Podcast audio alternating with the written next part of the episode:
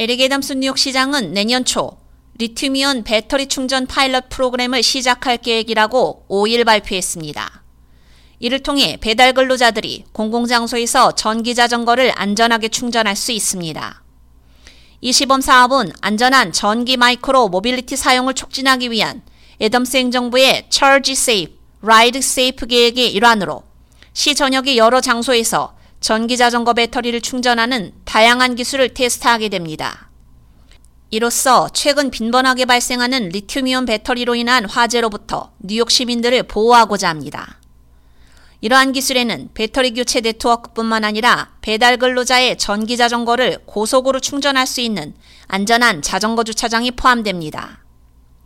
에덤스 시장은 뉴욕 시민들이 배달에 많이 의존하고 있는 상황에서 이 혁신적인 파일럿 프로그램은 리튬이온 배터리가 초래할 수 있는 위험으로부터 배달 노동자를 보호해 줄 것이라며 배터리 교체 네트워크와 고속 충전 전기 자전거 도크에 투자함으로써 전기 자전거 친화적인 인프라를 구축하고 새로운 세대를 위한 거리를 준비하고 있다고 밝혔습니다.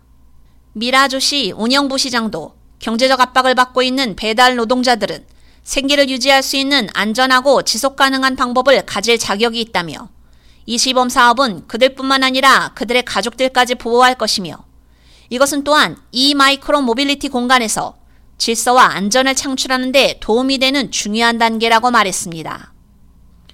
올해 애덤스 시장은 안전하지 않고 인증되지 않은 리튬이온 배터리 또는 위험한 리퍼브 배터리의 판매를 금지하는 법안을 포함해 뉴욕시에서 판매되는 리튬이온 배터리를 추가로 규제하고 배터리 화재와 관련된 화재 안전을 강화하기 위한 여러 법안에 서명했습니다.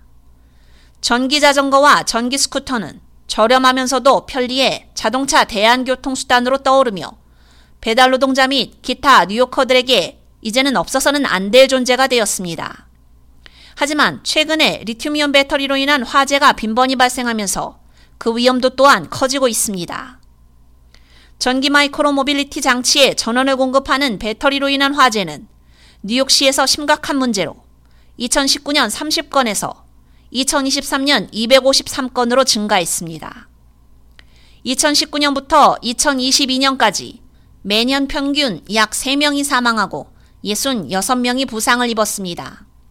2023년은 현재까지 18명이 사망하고 133명이 부상을 입었습니다. 이러한 화재는 진화하기 어렵고 빠르게 확산되며 유독 가스를 생성하는 특성을 가지고 있습니다. K-Radio 유지연입니다.